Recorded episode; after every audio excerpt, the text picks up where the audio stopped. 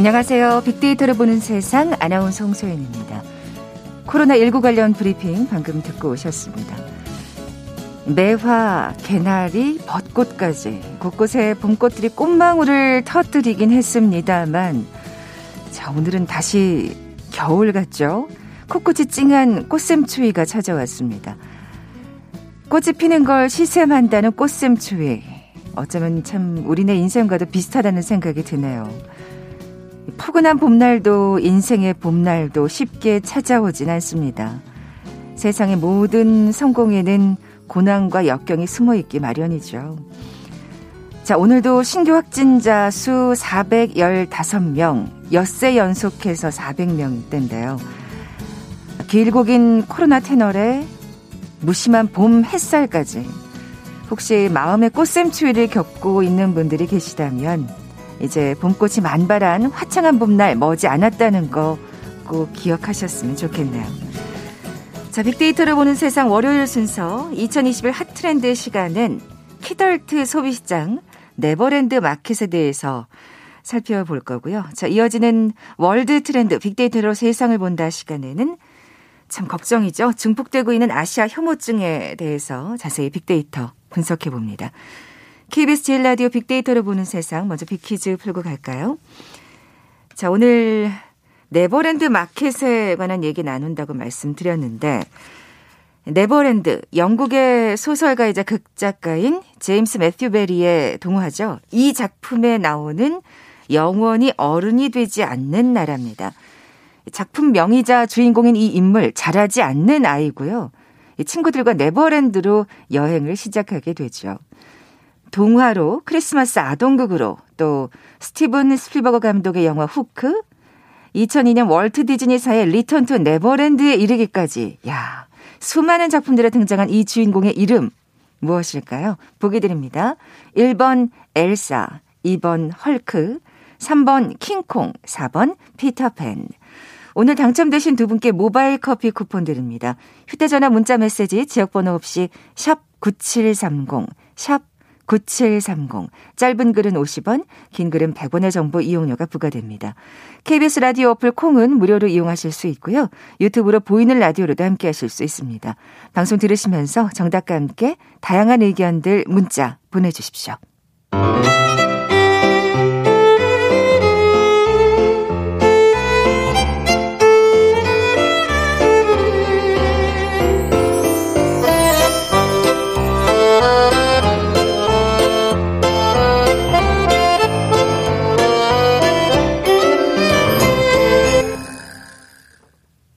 빅데이터가 알려주는 2021 핫트렌드 상명대학교 소비자분석연구소 소장이신 이준영 교수 나와 계세요. 안녕하세요. 네, 안녕하세요. 자, 오늘의 키워드 키덜트입니다. 뭐 많이들 들어보셨을 거예요. 어린이의 감성을 지닌 어른들을 가리키잖아요. 네, 그렇습니다. 키덜트는 어른이 됐지만 유년 시절 즐기던 그런 장난감과 또는 만화 같은 것들을 소비하는 우리 어른이라고 하죠. 어. 어른 아이. 키덜트를 얘기를 하는 겁니다. 이런 분들 많아요. 주변에 보면. 네. 네. 그래서 키덜트는 과거에는 어른답지 못하다라는 그런 부정적 부정적인 평가를 받았던 그런 소수 문화에 불과했었지만은 지금은 이제 자기만의 취향을 갖춘 그런 소비자로 주목을 네. 받고 있죠. 사실 예전에는 만화 본다, 뭐 장난감 모은다 이런 얘기 잘 못했었어요. 네. 근데 요즘은 진짜 분위기가 달라진 것 같은데 이 키덜트 시장 규모는 어느 정도 됩니까? 예, 한국 콘텐츠 진흥원에 따르면 국내 키덜트 시장 규모가 2014년에는 5천억 원대에서 2019년에는 1조 원대를 넘어섰습니다. 야, 대단하네요. 네. 그래서 코로나 19가 심했던 작년에는 더 가파른 성장세를 또 기록했고요. 집에서 이제 완구를 혼자서 조립하거나 아. 예. 혼자서 또 한적한 야외에 나가서 완구를 가지고 노는 것도 코로나19에 이제 최적화된 여가다 이렇게 음. 볼 수가 있겠죠. 그러면 2019년에 1조 원이었으면 와 작년에는 엄청났겠어요. 네. 아무래도 진짜 말씀하신 대로 이 코로나19 때문에 스트레스가 쌓이니까 그걸 또 이제 뭔가 힐링할 거리를 찾으시는 것 같네요. 네, 그렇습니다. 예. 한그 블로그 블록놀이 그 업체가 설문조사를 했는데 성인의 80% 이상이 놀이를 통해서 스트레스를 해소한다라는 그런 결과가 나왔고요. 이 놀이는 뭐 여러 가지가 될 수 있겠죠. 그렇습니다. 예, 예. 그래서 그 블록 그 회사 블록놀이 그 조, 조립 회사에서 이렇게 광고를 하죠. 탈출이 필요하십니까? 또 스트레스가 날아가고 또 행복이 커집니다. 이런 식으로 또 광고를 아, 하는 거고요. 이걸 조립해라. 네, 그렇습니다. 그래서 여기 또 차근해서 서울의 한 호텔에서는 키덜트를 위한 그 숙박 상품을 선보이기도 했거든요. 호텔에서요? 네. 예. 이게 이제 그 객실 안에 사탕수수 블록으로 만드는 그런 꽃다발 같은 것들이 있었어요. 그래서 객실에서 블록으로 조립하는 이런 꽃다발 세트를 만들어 볼 수 있는 아유 진짜 대단하네요. 예, 예, 그렇습니다. 힐링 패키지 같은 것들을 또 만든 거고요. 그래서 이렇게 블록을 즐기는 키덜트 고객이 또 꽃과 좀 잘 잘 어울리게 인테리어를 또 해놨거든요. 그래서 뭐 집콩놀이를 즐기고 나서 또 이거를 집에 이제 플랜테리어라고 하죠. 식물 인테리어 이런 아이템으로 또 활용할 수 있게끔 음. 만든 또 이런 상품이 나오기도 했었습니다. 아니 이런 패키지까지 나올 정도면 정말 키덜트가 굉장히 많아졌다는 얘기일 텐데요.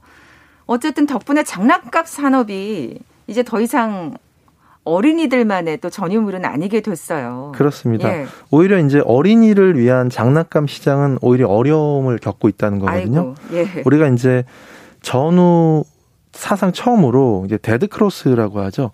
이게 출생자가 사망자 수보다 적어서 아. 인구가 자연 감소하는 상황이 벌어지고 있다는 겁니다. 아, 이제 진짜 어린이들을 위한 장난감은 오히려 이제 정말 수가 적어서 어린이들 수가 적어서 힘들겠네요. 그렇습니다. 예. 거기에 또 요즘에는 그 디지털 시대니까 동영상 콘텐츠에 또 아, 그렇지. 예, 열광을 하잖아요. 네. 이런 거에 또 자리를 내어주고 있는 그런 상황에서 또 키덜트 시장, 이 어, 어른들의 장난감 시장 자체가 또 새로운 황금 어장으로 음. 부상하고 있다는 거죠.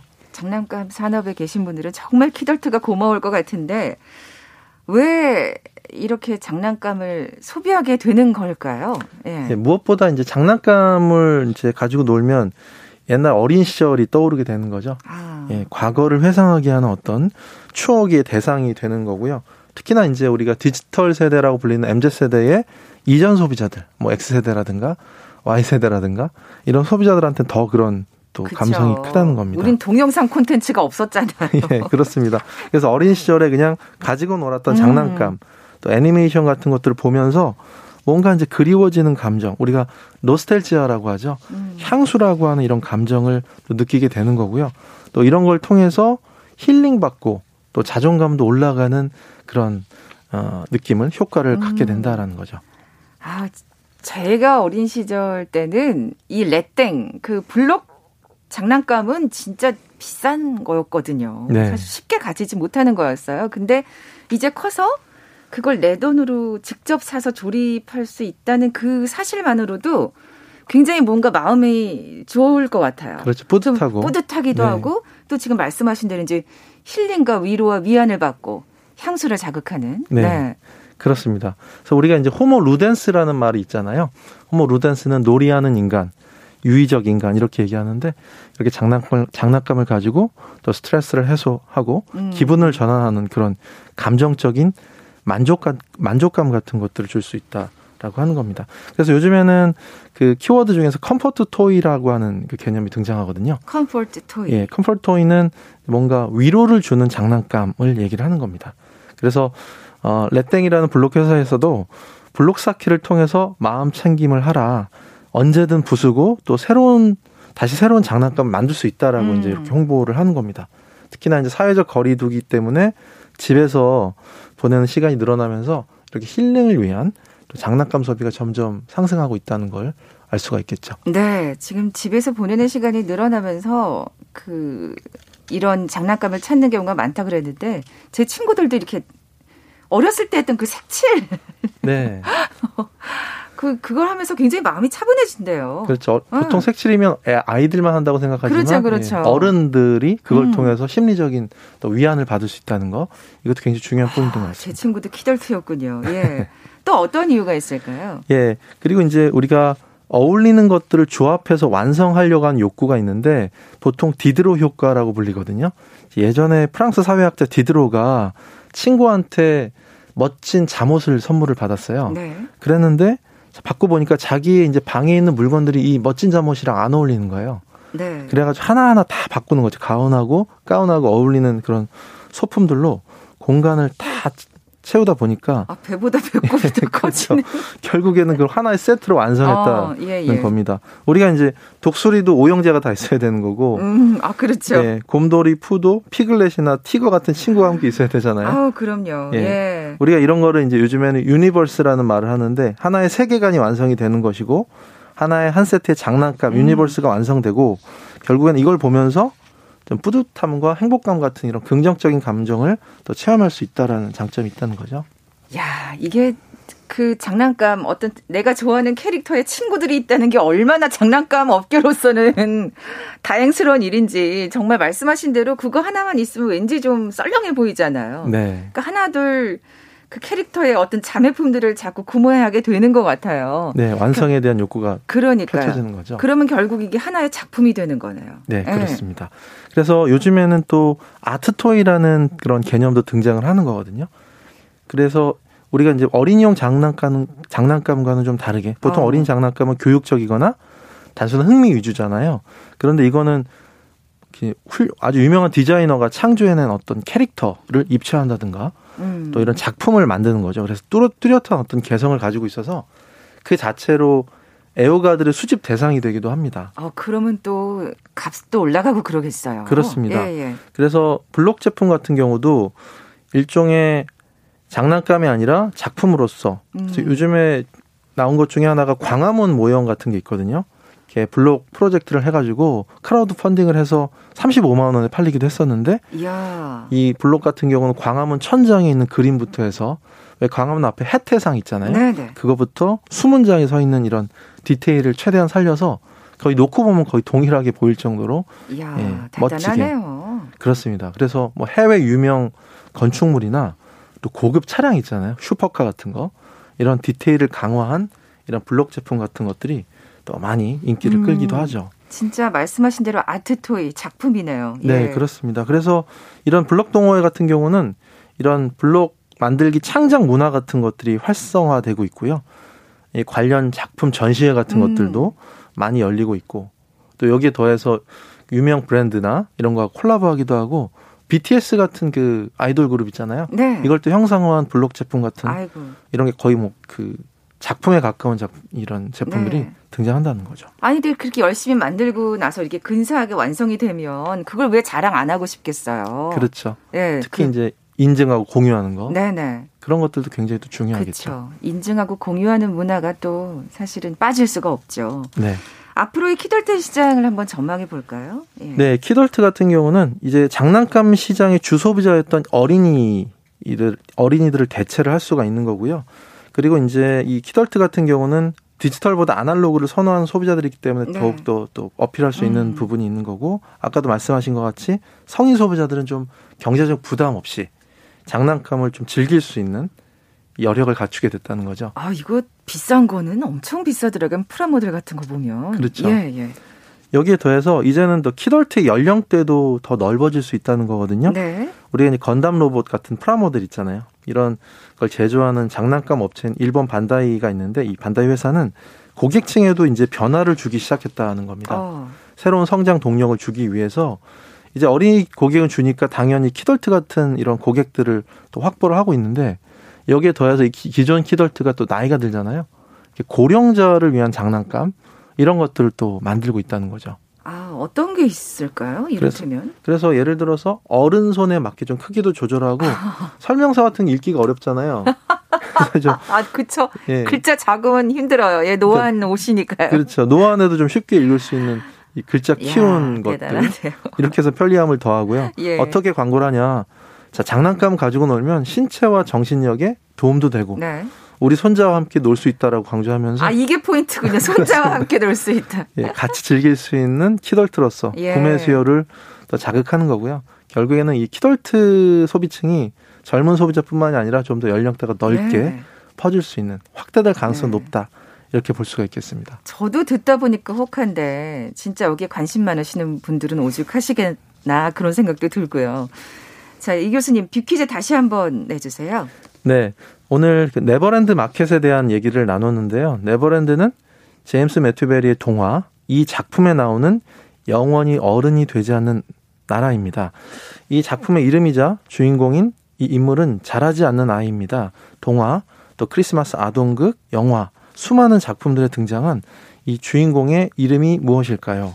자, 1번 엘사, 2번 헐크, 3번 킹콩, 4번 피터팬. 네, 저 어렸을 때도 이 아동극 봤던 기억이 나요. 윤복희 씨가 그때 피터팬으로 나오셨었는데. 자, 오늘 당첨되신 두 분께 모바일 커피 쿠폰 드립니다. 정답 아시는 분들 저희 빅데이터로 보는 세상 앞으로 지금 바로 문자 보내 주십시오. 휴대 전화 문자 메시지 지역 번호 없이 샵 9730, 샵 9730입니다. 짧은 글은 50원, 긴 글은 100원의 정보 이용료가 부과됩니다. 콩은 무료로 이용하실 수 있고요. 유튜브로 보이는 라디오로도 함께 하실 수 있습니다. 빅데이터가 알려주는 2021 핫트렌드 상명대학교 소비자분석연구소 소장이신 이준영 교수와 함께했습니다. 고맙습니다. 네, 감사합니다. 헤드라인 뉴스입니다. 코로나19 백신 우선 접종 대상자 가운데 약 85%가량이 2차 접종을 완료했습니다. 내일부터 만 65세 이상 대상으로 아스트라제네카 백신 접종이 시작됩니다. 경남 거제 대우조선해양이 오늘 하루 주업을 중단하고 코로나19 확진자 검사에 들어갔습니다. 대우조선 누적 확진자는 60명을 넘어섰습니다. LH 직원 투기 의혹을 수사 중인 경찰이 오늘 LH 전북본부에 대한 압수수색에 나섰습니다. 투기 의혹을 받고 있는 LH 전현직 직원들에 대한 소환 조사도 계속되고 있습니다. 국민의힘 오세훈 후보와 국민의당 안철수 후보의 서울시장 후보 단일화 여론조사가 오늘 시작됐습니다. 민주당 박영선 후보는 유치원 무상급식 공약을 발표했습니다. 국회 예산결산 투기는 오늘 추경 예산안 조정 소위를 열어 19조 5천억 원 규모의 추경안에 대한 세부 심사에 들어갑니다. 코로나19 여파로 가계의 흑자 규모가 사상 최대 수준을 기록했습니다. 지출이 줄면서 나타난 이른바 불황형 흑자로 풀이됩니다. 일본 수도권에 발령됐던 코로나19 긴급 사태가 오늘 0시에 해제됐습니다. 음식점 영업 시간이 늘어나고 대규모 행사의 인원 제한도 완화됐습니다. 조 바이든 미국 대통령이 애틀랜타 총격 사건과 관련해 한인 등 아시아계 미국인들이 겪는 고통에 공감한다며 정의 실현을 위해 노력하겠다는 입장을 밝힌 것으로 전해졌습니다. 지난해에 이어 올해도 벚꽃 개화 기간 국회의사당 뒤편 여의소로 봄꽃길이 전면 통제되고 온라인 봄꽃 축제가 열립니다. 지금까지 헤드라인 뉴스 정한나였습니다.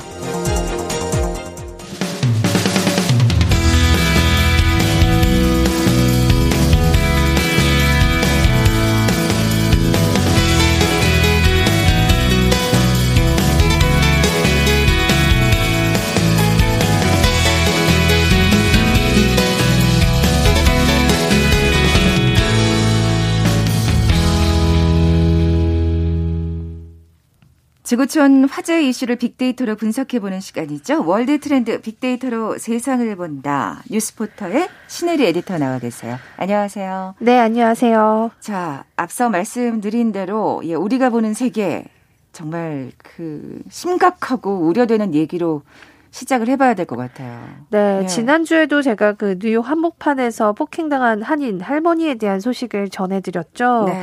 그때 참 마지막이길 바랬는데요. 정말 더 비극적인 일이 일어났습니다. 네.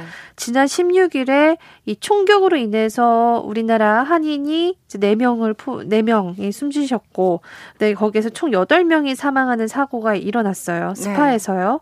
여기에 일하던 여성들이 이제 사망을 했는데 8명 중에 절반은 이제 한국 여성이었고 또 나머지 2명은 다른 국적의 아시아 여성이었습니다. 네. 그래서 이거를 이제 아시아인을 향한 혐오 범죄다 이렇게 규정을 했는데요. 네네. 네. 사실 코로나 코로나 이후에 미국뿐 아니라 유럽에서도 아시아를 겨냥한 혐오 범죄가 많았었죠. 음. 뭐 유학생들이 그 글을 올린 걸 보니까 그냥 지나가기만 해도 욕을 하고 돌을 던지고 이런 일들이 정말 빈번하게 일어났다고 합니다. 아니 뭐 그래요. 사실 모두 다 중국인으로 보일 수 있겠죠. 우리도 사실 서양인 구분 못 하잖아요. 네, 맞습니다. 그러니까 너네 나라 중국으로 가라 이런 얘기를 하는 거잖아요. 네. 예. 코로나 바이러스가 아무래도 중국에서 시작되는 아, 그런 이유 때문에 미국에서 이거를 사실 그 의도적으로 중국이 이 바이러스를 퍼뜨렸다는 그런 괴담까지 퍼졌었고요. 네. 트럼프 대통령이 아예 나서서 이걸 우한 바이러스라고 칭하면서 아시아 혐오를 그러니까요. 좀 계속 부추겼죠. 부추겼죠. 예, 예. 그렇게 됐기 때문에 사실 사실 아시아의 혐오가 더 확산이 된 것 같습니다. 네. 그런데 어, 비단 미국뿐이겠습니까? 유럽에서도 정말 빈번하게 일어났고요. 결국에는 이런 어떤 대형 참사까지도 생겨나고 말았습니다. 근데 네. 그때 뭐 말씀하신 대로 음 이거를 또 아시아 계 혐오 범죄로 규정하기까지도 사실은 얘기가 많았잖아요. 네, 맞습니다. 네. 뭐 이게 그냥 성 중독자의 사건이었다. 뭐 이런 얘기도 있었고 사실 그렇게 보기에는 좀 이 억지스러운 게 네. 있죠. 네. 음. 그럼 왜 굳이 또 아시아 여성만이냐 이렇게 또 볼 수 있기 때문에 그럼요. 그거에 대한 논란도 있었고요. 어, 이 사태가 굉장히 심각하게 지금 여겨지고 있습니다. 바이든 대통령이 현장을 방문했고요. 네. 아시아계 미술고인들을 위로를 했습니다. 일단 에모리 대학에서 이 아시아계 민주당 의원들과 시장, 뭐 사회 단체장들을 만나는 시간이 있었습니다. 거기에 이제 샘 박이라고 이 조지아주의 하원 의원이 우리나라 사람이에요. 네네. 어, 그분을 포함해서 각종 아시아계 리더들을 만났는데 거기에서 이제 우리는 하나의 미국으로서 함께 뭉쳐야 한다. 그리고 이런 증오에 맞서야 한다. 또 인종차별을 어디에서 발견하든 뿌리 뽑아야 한다 이런 메시지를 남겼습니다. 네네. 사실 바이든 대통령이 이 취임에 성공한 것은 그 트럼프의 인종차별 논란에 맞서서 굉장히 강한 키워드를 제시했습니다. 네네. 모든 인종은 동일한 권리를 갖고 있다. 그래서 카멀라 해리스도 사실은 백인은 아니죠. 그렇다 보니까 정말 다양한 국적의 사람들을 그 참모진으로 예, 이렇게 예. 어, 데리고 오면서 사실 바이든이 내세운 거는 인종차별에 대해서 맞서겠다라는 키워드거든요. 그래서 이번에도 그 취임 첫 주에 외국인 혐오 그 재발을 막기 위해서 행정명령에 서명하기도 했습니다. 그랬군요. 네. 그랬는데 또 이런 안타까운 일이 벌어진 거네요. 네. 예. 그, 좀 그 통계를 좀 살펴볼까요? 이게 네. 사실 저는 코로나 이전에도 이 아시아계 혐오 범죄는 없지 않았다고 생각이 드는데 아마 코로나 때문에 더 많이 늘긴 했을 겁니다. 네. 예. 저도 사실 캐나다에서 오랫동안 살았잖아요. 그러니까요. 네, 그 중학교 때부터 이제 이민을 가서 살았고 저는 이제 사회생활도 사실 백인 사회에서 했거든요. 저희 은, 은행원으로 일을 했었던 적이 네. 있었는데 그때도 사실 제 상사 중에 한 명이 그냥 아무 이유 없이 아시아인을 굉장히 싫어했습니다. 한동안 굉장히 많은 괴롭힘을 저도 당했었어요. 네, 그래서 그 사내의 어떤 그 기관에 제가 한번 제보를 한 적도 있었습니다. 아. 사실 그 외국에서 오랫동안 사신 분들은 한 번쯤이면 정말 그 아시아인으로서의 네. 서러움을 겪으셨을 것 같아요. 우리나라는 그래도 단일 민족이기 때문에 이런 인종차별이 아직은 많이 없죠. 그렇지만 또 우리나라도 또, 그쵸, 또 동, 동남아 외국인에 대해서 예. 또 이렇게 어, 멸시하는 그런 시선도 간혹 있긴 한 한데요. 그 미국의 한 단체가 집계한 자료를 보니까 2020년 3월부터 10개월 동안 3,290건의 아시아인 폭력 사건이 보고됐다고 합니다. 네. 이게 그 전년에 비해서 150% 증가한 아, 수치고요. 아, 네, 올해 들어서 2개월 동안만 500건이 넘는 사고가 접수가 됐는데요. 사실 접수된 게 500건이지 접수 안 된 사건은 더 많을 그렇겠죠. 거로 보입니다. 예. 가장 많았던 거는 언어적인 괴롭힘입니다. 어, CNN의 그 여성 앵커 중에 한국 분이 한 명 있어요. 네네. 그분이 네. 얼마 전에 방송에 나와서 자기가 직 방금 어, 인종차별을 당하고 왔다라고 음, 이야기를 맞아요. 했습니다. 거기서 그 남성분이 공항에 와서 그 여성분한테 너 영어 할 줄 아냐고 이렇게 비아냥댔다는 거예요. 네, 네. 사실 그런 언어적인 괴롭힘도 인종차별이죠. 그리고 뭐 물리적인 공격도 있었고요. 그리고 이 서비스 거부 굉장히 상당합니다. 그러니까 스파나 이런 데 가면요. 아시아인들만 갈 수 있는 스파가 있어야 되는 이유가 백인 사회에서 아시아인은 또 출입을 안 하게 하는 그런 것도 있어요. 아. 아예 노골적으로. no Asian이라 붙여놓은 데도 있거든요. 그왜 별다방에서도 주문 받을 때그 음. 아시아인 눈 찢어진 거를 맞아요. 또 묘사해 놔가지고 여러 번 정말 논란이 됐었잖아요. 네, 그래서 이게 코로나 예. 때문에 더 심각해지고 있는데요. 자본주의와 이 식민주의 하에서 아시안들이 그동안 계속해서 이 성차별과 외국인 혐오의 희생양이 되어 음. 왔잖아요. 음. 그런데 이전에는 아시아인들이 그냥 노동력 공급하는 그런 어, 위치에 있었기 때문에 목소리를 못 냈더라면 네. 지금은 달라졌습니다. 이제 절대 강국이었 던 미국과 유럽이 경제적 위치가 작아지고 있고요. 외교적으로도 조금씩 쇠퇴하고 있습니다. 중국이라는 나라가 부상하면서 사실 미국인들이 이제는 우리가 2위라다 2위라는 위치를 받아들이기 좀 힘들어하는 그런 아하, 그래서 더 이게 있습니다. 혐오라는 반감으로 나오는 거군요. 네. 그리고 우리나라도 뭐 BTS, 기생충, 미나리 정말 이 한류가 정말 많이 퍼지고 있잖아요.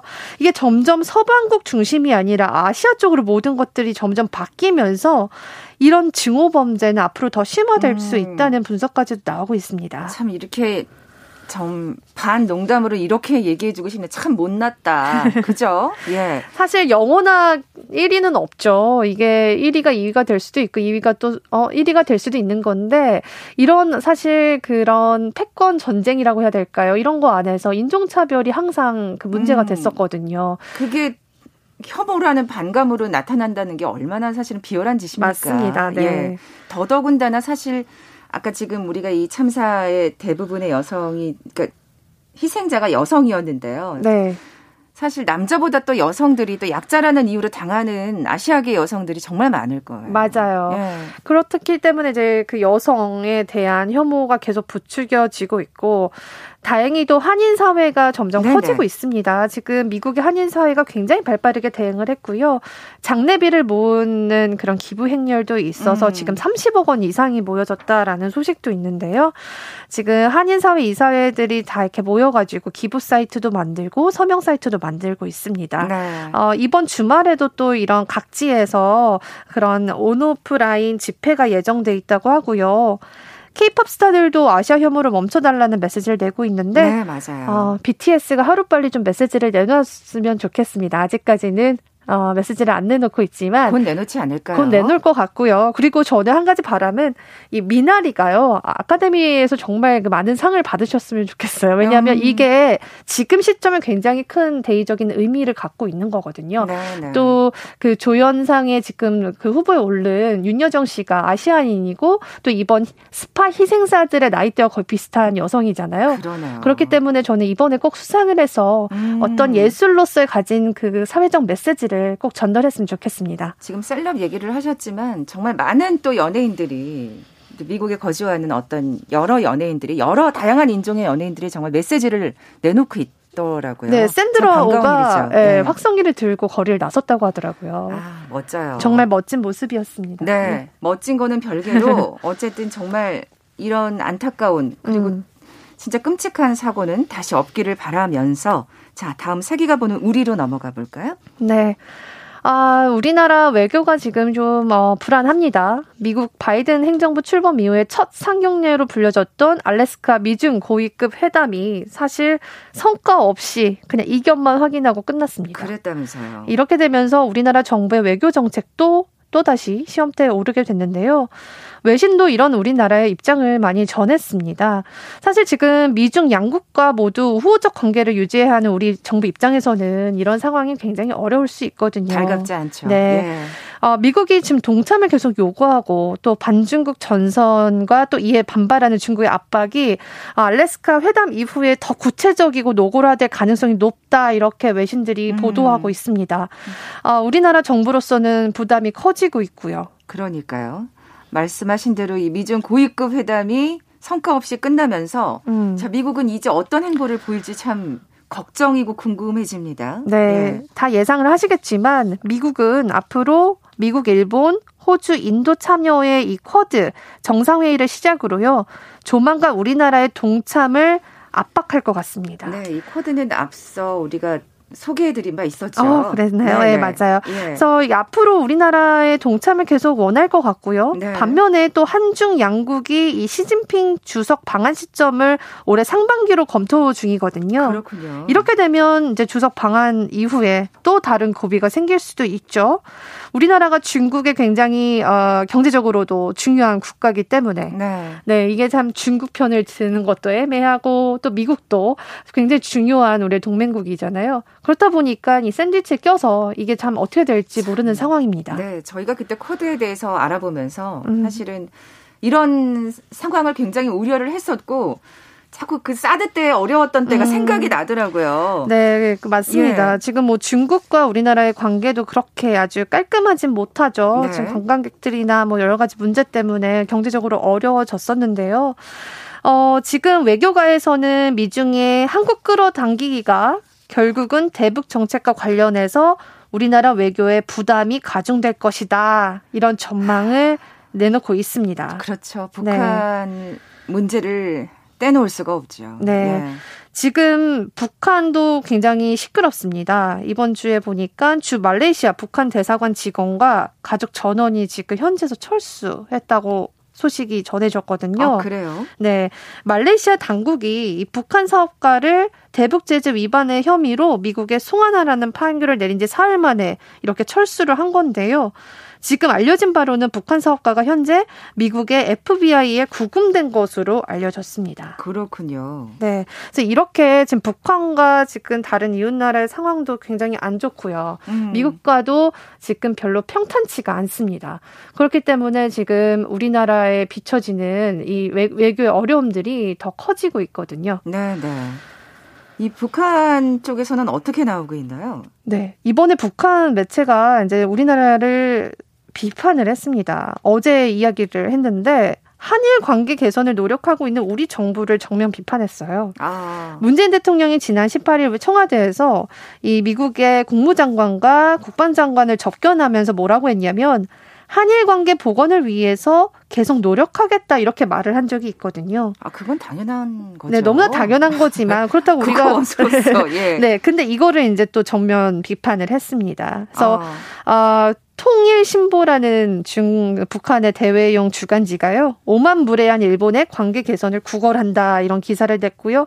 아, 한일 관계 개선을 추진하려는 우리나라의 정부의 태도를 비난했습니다. 그러면서 관계 개선이라고 하면서 서로의 부족한 것과 잘못된 것을 바로 잡는다 이미 의미라고 이야기를 했는데 그렇다면 과거 일본이 우리 민족 앞에 지은 이 죄를 청산하고 바로잡는 것이 한국이 해야 될 일이 아니냐 이렇게 비판을 하고 나섰습니다. 그랬군요. 참 여러 가지로 첩첩삼중이라는 생각이 듭니다. 지금까지 뉴스포터의 신혜리 에디터와 함께했습니다. 고맙습니다. 감사합니다. 자, 오늘 비퀴즈 정답은 피터팬이었죠. 모바일 커피 쿠폰 받으실 두 분입니다. 5333님. 그리고 6504님, 영원히 늙지 않은 나라가 있으면 정말 좋겠어요. 나이 들어도 안 아플 테니까요. 그렇게 생각하니까 거기는 코로나도 없겠네요. 그죠? 이 두 분께 선물 보내드리면서 물러갑니다. 빅데이터로 보는 세상 내일 뵙죠. 고맙습니다.